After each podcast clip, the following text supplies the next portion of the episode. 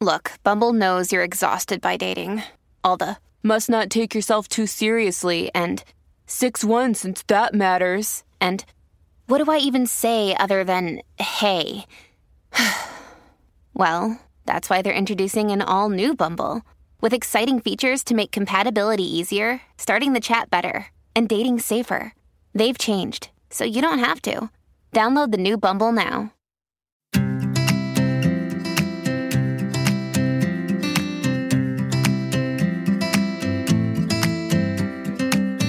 Hi, everyone, and welcome to the Deliciously Ella podcast with me, Matthew Mills, and my wife and business partner, Ella Mills. Hi, guys. So, today we have a really special guest and something we've been really, really excited about. So, we have Livia Firth on with us today.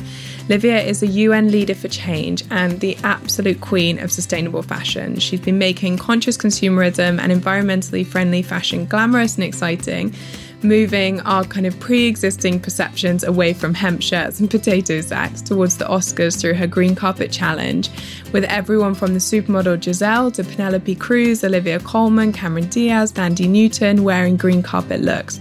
And let's be honest, there aren't very many people that could get a BAFTA winner to wear a dress on the red carpet made of recycled plastic bottles or a designer like Valentino to make a dress like that. So it's a real honour to have such a visionary with us today. And as some of you might know, the fashion industry is one of the biggest contributors to climate change, as well as being something that's really responsible for a lot of quite negative social impacts around the whole world. So that's what we want to talk about today. So, welcome, Livia. Thank you so much for taking the time to join us. Well, thank you for having me here because you may not know, but I'm a huge fan of yours. I follow your recipes all the time and I oh. salivate over the new ones. oh, and what an you. introduction. Can I write a whole chapter about you too and then read it to you next time I do a podcast about you? Yeah. Perfect. We'll take it. We'll take it. So, I'd love to start at the beginning. And I know one of the first things that kind of informed this whole mission of yours was a trip to Bangladesh. Would it be okay to start there and tell yes. us a little bit about that trip? So when we started EcoAge um, a couple of years earlier than the trip in Bangladesh, or a year earlier, EcoAge was all about home and you know how to have an eco home and solutions for that. So fashion was not part of the offering, and then I started meeting different women involved in ethical fashion at the time, like Lucy Siegle, who has been a pioneer of the of this um, for many years, and uh, Orsola de Castro, who used to head Estethica, which was at the time the British uh, Fashion Week part of you know all ethical fashion side, and then they scrapped it. Um, Jocelyn Whipple, who we call the walking encyclopedia on everything sustainable. So I, I was having chats with them and it's almost like it was the first time that I actually associated more than the um, environmental impact of fashion, the human rights impact of fashion because you know they started telling me stories about labor issues and things that I never thought about it. So when I went to Bangladesh at the end of 2008 with Lucy Siegle, it was for Oxfam for a campaign against domestic violence. And while we were in Dhaka, uh, we, Lucy and I asked Oxfam if they could smuggle us into a, a, factory to have a look because we were curious. We, we heard a lot about these issues, but we never really seen it.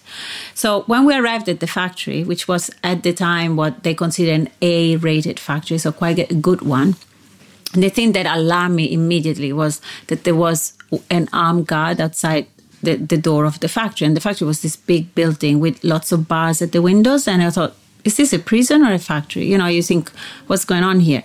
And then we walked through, and there was three floors crammed with women working at these production lines. There was no uh, circulation, you know, it was really tough air. And they were at the time producing 150 pieces an hour. And the minimum wage was uh, $65 a month. So you start thinking, what's you know what's going on? This is like modern day slavery. And the women were barely looking in our eyes because they were all scared. And by the time we convinced some of them to talk to us, and asking them questions, they started explaining that they had like one or two toilet breaks a day, that if their child was ill and they couldn't come to work, they would have been fired, um, that some of them were beaten up. And so it was almost like the coin dropped and you think oh my god is this what we're doing to these women so when we came back to london i couldn't you know, pretend, as I said, I couldn't pretend that I didn't see it Yeah. and go uh, on less business as usual. So I started to become an incredible passionate campaigner for it because also if you want to talk about feminism as a woman, we're doing this to women and you think it's, it's not possible. You know, why is are their lives considered less than ours? You know, and so this is how it all started. And were most of those things being produced for the high street effectively? Yeah, they were, um, and they still are. Um, Yeah. I mean, I'm completely shocked that things are getting worse rather than better. And actually, as we are recording this, is the Copenhagen Fashion Summit. You know, where everyone goes and the big summit about sustainable fashion, where a lot of the fast fashion brands make promises. In 2013, I think it was 2013, I had this huge row on stage, which was very public with H&M about um, wages is because that was the year that they announced that by 2018 they would have given a living wage to their suppliers, to their garment workers, and that didn't happen. And this year, the CEO, a few days ago, the CEO of H&M said they never made that promise. And actually, then you you read the report on Ethiopia, which has become the new Bangladesh, that came out a few days ago. H&M is producing in Ethiopia, where there is, is a country that doesn't even have a minimum wage, and uh, the average garment worker earns twenty six dollars a month. So things are getting worse. We have to keep the attention on, you know, people alert on this. Wow, that is it's quite sobering, isn't it? And it's it's so interesting, as you said, as women and as modern day women who want to be so pro women, celebrating women, feminism. Actually, it's really ironic that our kind of interest in our own image and as a result, what we're purchasing to kind of pander to that is then having such a detrimental effect on other women, and we we don't see it. Yeah, exactly. It's almost like we don't join the dots. And so, how did you go from there to, you know, yourself and getting other high profile women to start wearing sustainable fashion on the red carpet? What was the next step in the journey? I think the next step happened almost by accident, as a lot of things in life happened by accident. Like, you know, ar- arriving in Dhaka and having the opportunity to get into a factory was that Colin was nominated for a um, Golden Globes for a single man, the Tom Ford movie, and at that time it was the end of 2009. So a year later, and being totally indignated about what we discovered in Bangladesh and trying to understand how can we possibly reconnect women to their clothes and to the stories of the people who make it.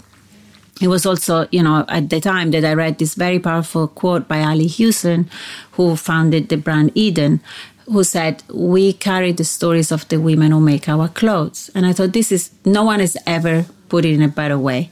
So, how do we make sure that women identify with those stories. And when Colin was nominated, Lucy Siegle said, oh, should we start a green carpet challenge? Will you wear only sustainable fashion? And how do you define sustainable fashion? Ha, that's the $3 million question because there is no definition for sustainable fashion. So what we did was the first year, we covered through the award season. I put myself as the guinea pig and I started going on each carpet with a different story to understand what you are asking. What is sustainable fashion? So we're talking about natural dyes. And so we work with a brand like Prophetik, who uh, at the time was dyeing this beautiful silk, organic silk in, you know, indigo plants. And, you know, it was beautiful, beautiful gowns. And so I went to the Golden Globes with that. And then, you know, mm, we started working. Is it about upcycling? So we worked with Orsola's brand uh, from somewhere. I went to the Oscar with this black dress made literally from waste fabric and underpants that Orsola found in a bin to make flowers on my shoulders. And, you know, is it about alternative fabrics? So if we work with the designer that was produced the dress in milk fiber. So we started uncovering the different aspects of what sustainable fashion can look like. And I think through the years, what I realized is that because there is no definition of sustainable fashion, and because there are so many buzzwords like organic cotton, circularity, and because fast fashion is the the one that appropriates all these buzzwords very, very Im- immediately. So you would have a the conscious collection in organic cotton, or you would have, you know, brands signing up to be circular by 2030, when maybe we'll be dead. We don't even know what it means, and and so the thing that you realize is that actually, if you put the meaning back into the word sustainable, sustainable is something that lasts in time. So it's exactly the opposite of what fashion is today, which is disposable. Mm-hmm. So it's as simple as that. And I, I think that also frees you from people get petrified because they think, okay, do I go around with a, an encyclopedia on what, what should I buy? Which are the good brands or which are the bad brands or what are the f- good textiles and how do I, should I read a label and what if it's not labeled? You say, you know what? Just buy less. Mm-hmm. And then, you know, make fashion not disposable and sustainable in time. Then you suddenly realize you make a huge difference. And if everyone thought like that, fast fashion wouldn't exist anymore. I read somewhere which I absolutely loved that you said the key when you're buying something is will you wear it 30 times? And so, A, do you think that the material is strong enough to last 30 times? And B, is that item something that would be that much of a part yeah. of your wardrobe, which I absolutely loved because, as yeah. you said, as a consumer, you know, this is a word that, for example, for me is really quite new to me. And I, I don't really know how to navigate, you know, as you said, those different materials and things like that, but I can look at something, look at myself in the mirror and say, will I wear that 30 yeah. times? I think, and it was a minimum of 30 times. Yeah. So when you buy it, ask yourself that question. And if the answer is yes, buy it. But you will be surprised how many times the answer is no. So put it back. So if you look at what I'm wearing today, these trousers are like nine years old. My boots are more than 10 years old. You know, you keep clothes for a long time when they're good quality and they're things that actually you, you really love and you bought with purpose. Like you, when you bought them, you thought, no, I actually, this is something that I'm going to wear. I keep wearing obviously it's more difficult to try to be super trendy and to have the latest look on but is that really important and fundamental you know well that's the question isn't it and i feel like everything you're saying also taps back into kind of wider conversations that we've been having on the podcast about kind of our identity and the way that we value ourselves and our self-worth and the importance of improving that because it feels a lot like this taps into the culture we live in today of like when i buy this or when i can look like that when I wear this dress, I'll be happy, you know, I'll feel good about myself instead of actually addressing the internal things. And at that point, wearing like a great classic pair of black trousers will just be a brilliant thing. And you don't need to feel like you're constantly trying to reinvent yourself to prove that you are kind of have that sense of self-worth and self-esteem. That is absolutely right and we are completely on the same page and that's what scares me most about today's teenage girls. For example i'm fortunate because i have boys but you know i see all, a lot of their friends and and you think my god you know how do we make these strong women and and not afraid of that? And then you read a statistic that 70% of teenage girls is afraid to be seen wearing the same thing twice on instagram. And you think oh my god how is that possible? Come on girl. You know not, yeah, life is crazy. But then on the other side, you have like now girls like Greta Thunberg and all this huge student movement, and you think, okay, yes, you know, they are they are gonna be the leaders of tomorrow. They're gonna change this for us, you know.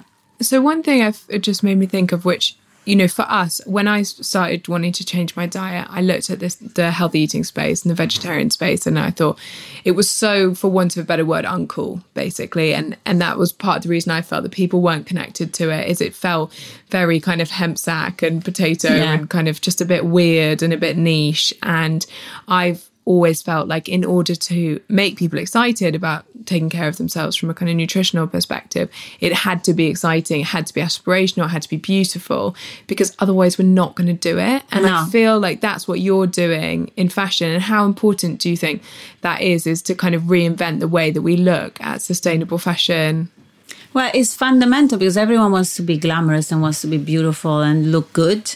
And I think that the power of the red carpet and why the Green Carpet Challenge has been so successful is because it happened on the red carpet, which is a huge platform for communication and it's all about glamour. So to prove that actually gowns that can be sustainable are glamorous, you, you win because you showcase not about the hem and the sack of potato is about you know an incredible dress.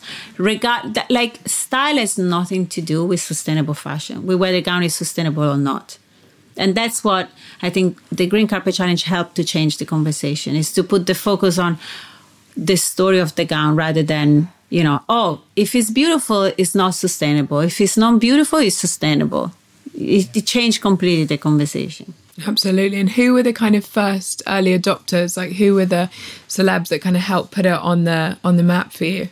Well, first of all, the first real celebs were the designers that the A-list designers that decided to uh, you know join it because after a year of doing the first year for single man it was me and all these you know extraordinary stories with like emerging designers or you know obscure designers.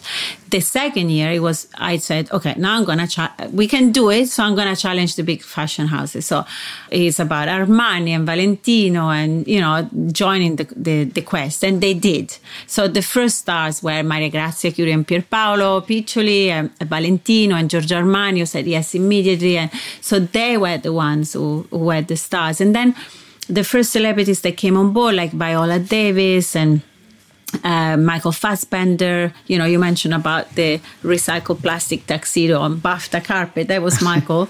and Colin did it too. Uh, and then, you know, the year of Meryl Streep winning the Oscar, she was wore this Lanvin gold dress that was GCC.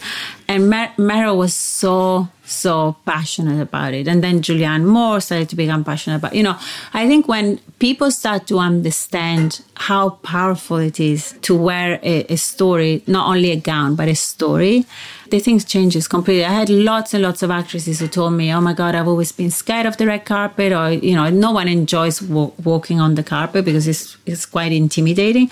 So, but I walked differently because I knew I was wearing a story, and it made me proud. you know, that's amazing. I love that. So you're really empowering everyone. Yeah, well, I'm not, but I think the stories empower. Yeah. Yeah. So, as just a general shopper, what are the big watch outs that we should have other than just maybe buying less? What are the other things that we can do that, that make the biggest difference? Well, I think there are two things that now we know for a fact. One is that if the price tag is too low, someone else is paying the price. Mm. So you know that there is always a slave labor behind.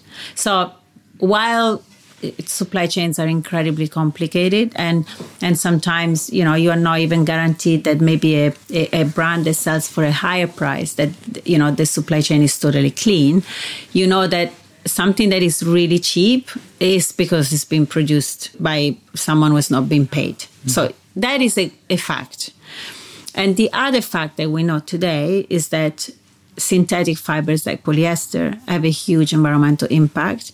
We know that they, you know, about the microplastic issues and the plastic issues, um, and oil based textile is not you know environmentally friendly anyway so unless you're dealing with you know textile like ECONYL which is 100% recycled nylon and is you know forever recyclable and is totally environmentally friendly we know the natural fibers like you know are the the a better choice, even for your skin. If you want to talk about health, those are much better. So these two fundamentals we know.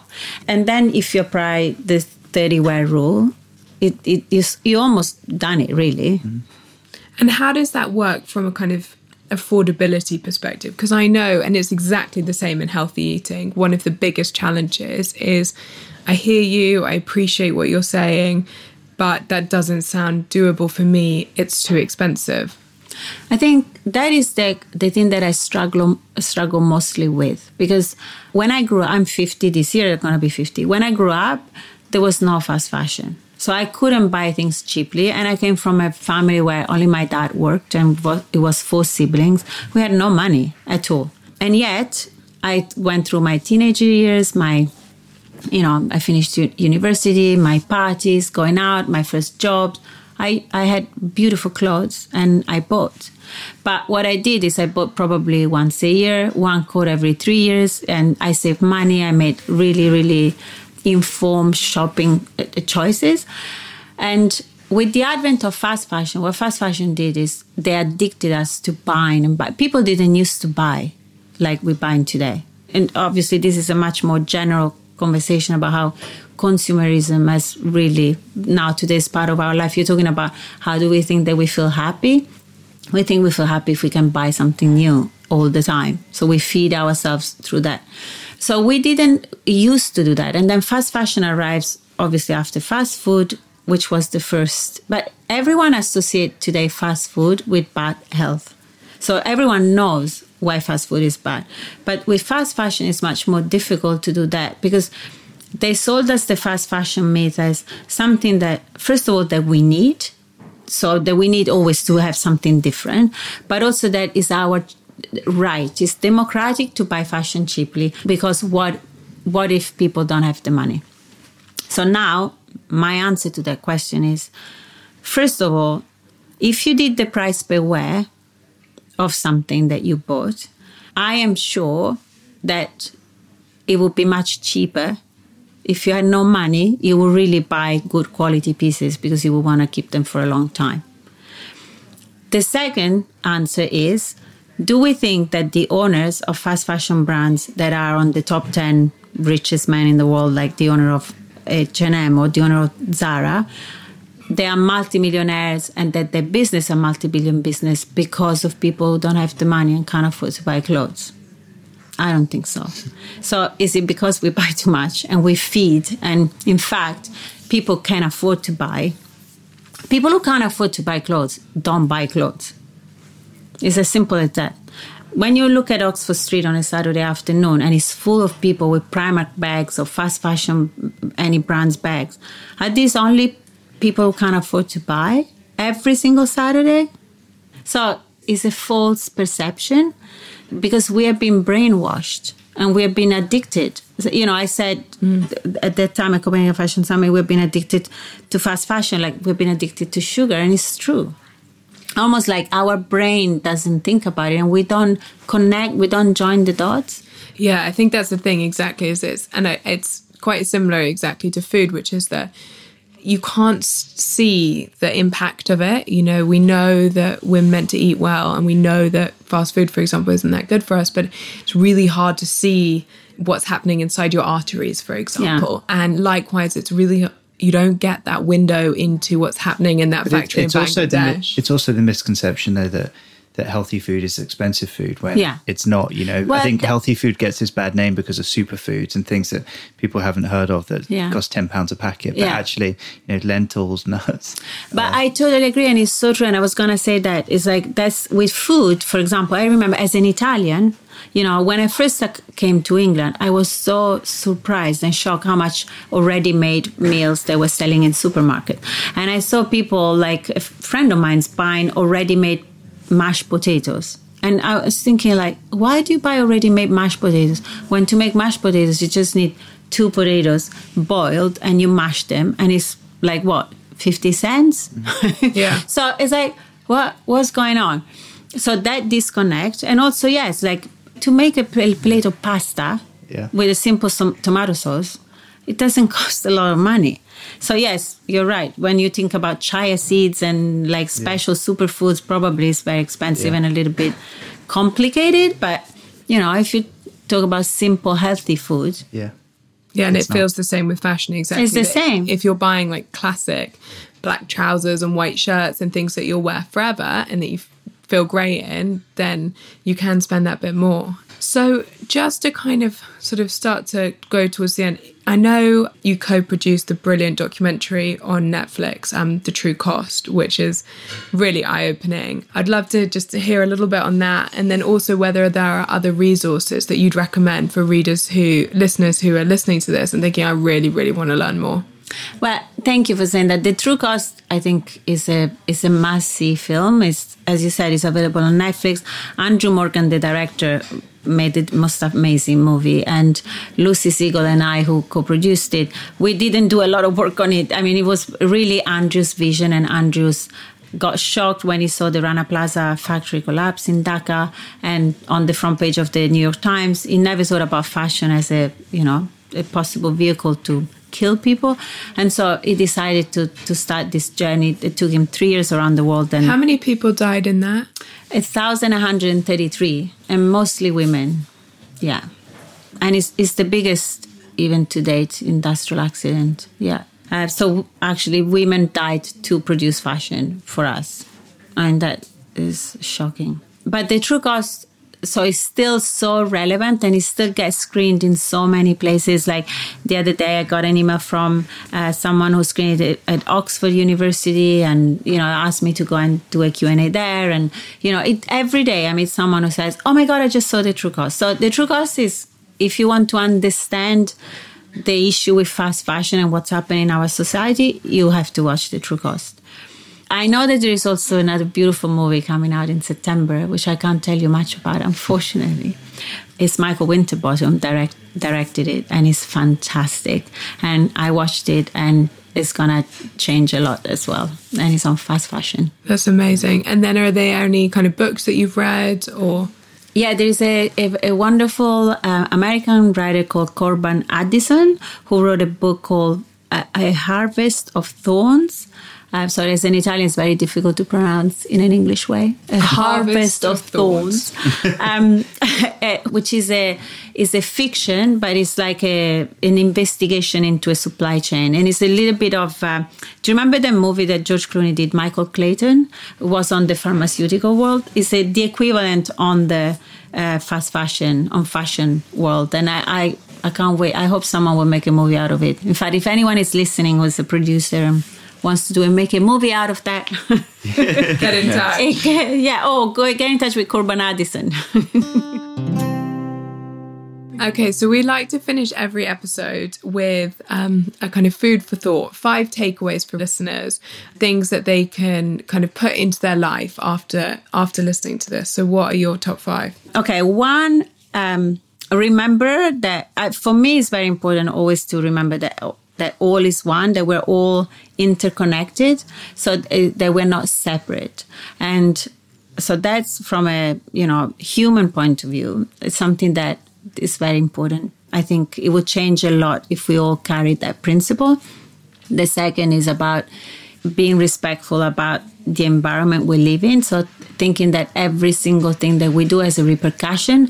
And I love the was it the Buddhist thing about the butterfly how do you say doing flapping its wings. flapping the wings on one side of the world and you know like a storm or an ocean wave. I can't remember happening on the other and it's so true. So if you apply that rule you can go into the third one also that you know everything around us. I was reading the other day this incredible article about they discovered that trees actually talk to each other. So if you if you think about everything around us in terms of nature and animals and you know if you go into the native american thinking that everything has a soul and has a life and you know so that informs also how we live in our environment natural environment. Um, the fourth one would be remember to have fun always a lot of fun and not to take yourself too seriously because if you take yourself seriously first of all, you become the opposite of simpatico, as we say in Italian, antipatico, so like pompous and no one wants to be with you. But also, you get petrified by trying to be perfect, like what you were saying, mm-hmm. for example. Uh, so let's let's have a sense of humor about it. And the fifth one is no one is perfect. Perfection doesn't exist. So whether you want to apply that rule to how you sustainable you try to be in your life uh, please allow yourself for a lot of failures because it's really difficult but try nevertheless or if you apply that to your body and you know looking at touched up pictures of, of models on, on Instagram won't help you. So don't, don't look at that or think at, look at that saying, oh my God, that body looks so awful and unreachable. And I want to have a little bit of a tummy, a little bit of, of a bum.